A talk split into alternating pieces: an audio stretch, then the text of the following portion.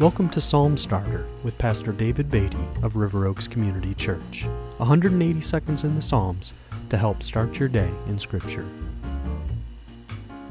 We're continuing today in Psalm 136. I'll read the first verse and then pick up and read verses 10 through 16. The psalm begins Give thanks to the Lord, for he is good, for his steadfast love endures forever. And then continuing in verse 10 to him who struck down the firstborn of Egypt, for his steadfast love endures forever, and brought Israel out from among them, for his steadfast love endures forever. With a strong hand and an outstretched arm, for his steadfast love endures forever. To him who divided the Red Sea in two, for his steadfast love endures forever, and made Israel pass through the midst of it, for his steadfast love endures forever but overthrew Pharaoh and his host in the Red Sea. For his steadfast love endures forever. To him who led his people through the wilderness, for his steadfast love endures forever. Psalm 136 is a call to give thanks to the Lord for who he is and what he has done for his people. Every single verse in this remarkable psalm includes the words, For his steadfast love endures forever, 26 times in Psalm 136.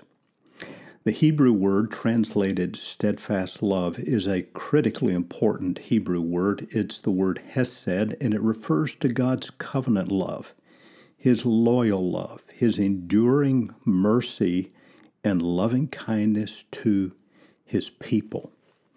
Now, in the section I've just read today, verses 10 through 16, the emphasis is on God's steadfast love shown to his people in the exodus from Egypt, in bringing the Israelites out of their bondage to uh, slavery under Pharaoh, and then, having led the Israelites out of Egypt, the great parting of the Red Sea. The psalmist is calling uh, the people of God to reflect upon His great mercy to them, His great works done for them as a demonstration of His steadfast love. Now, for those who have come to God through faith in Jesus Christ, we have received the ultimate expression of God's steadfast love. As God delivered the Israelites from their bondage to slavery in Egypt, so He has delivered us from our bondage to sin and the judgment that was due us for our sins by allowing that judgment to be placed upon Jesus Christ on the cross. God has surely demonstrated to those who have received Jesus his steadfast love. And as the psalmist calls us to do, we should always give him thanks and praise for this.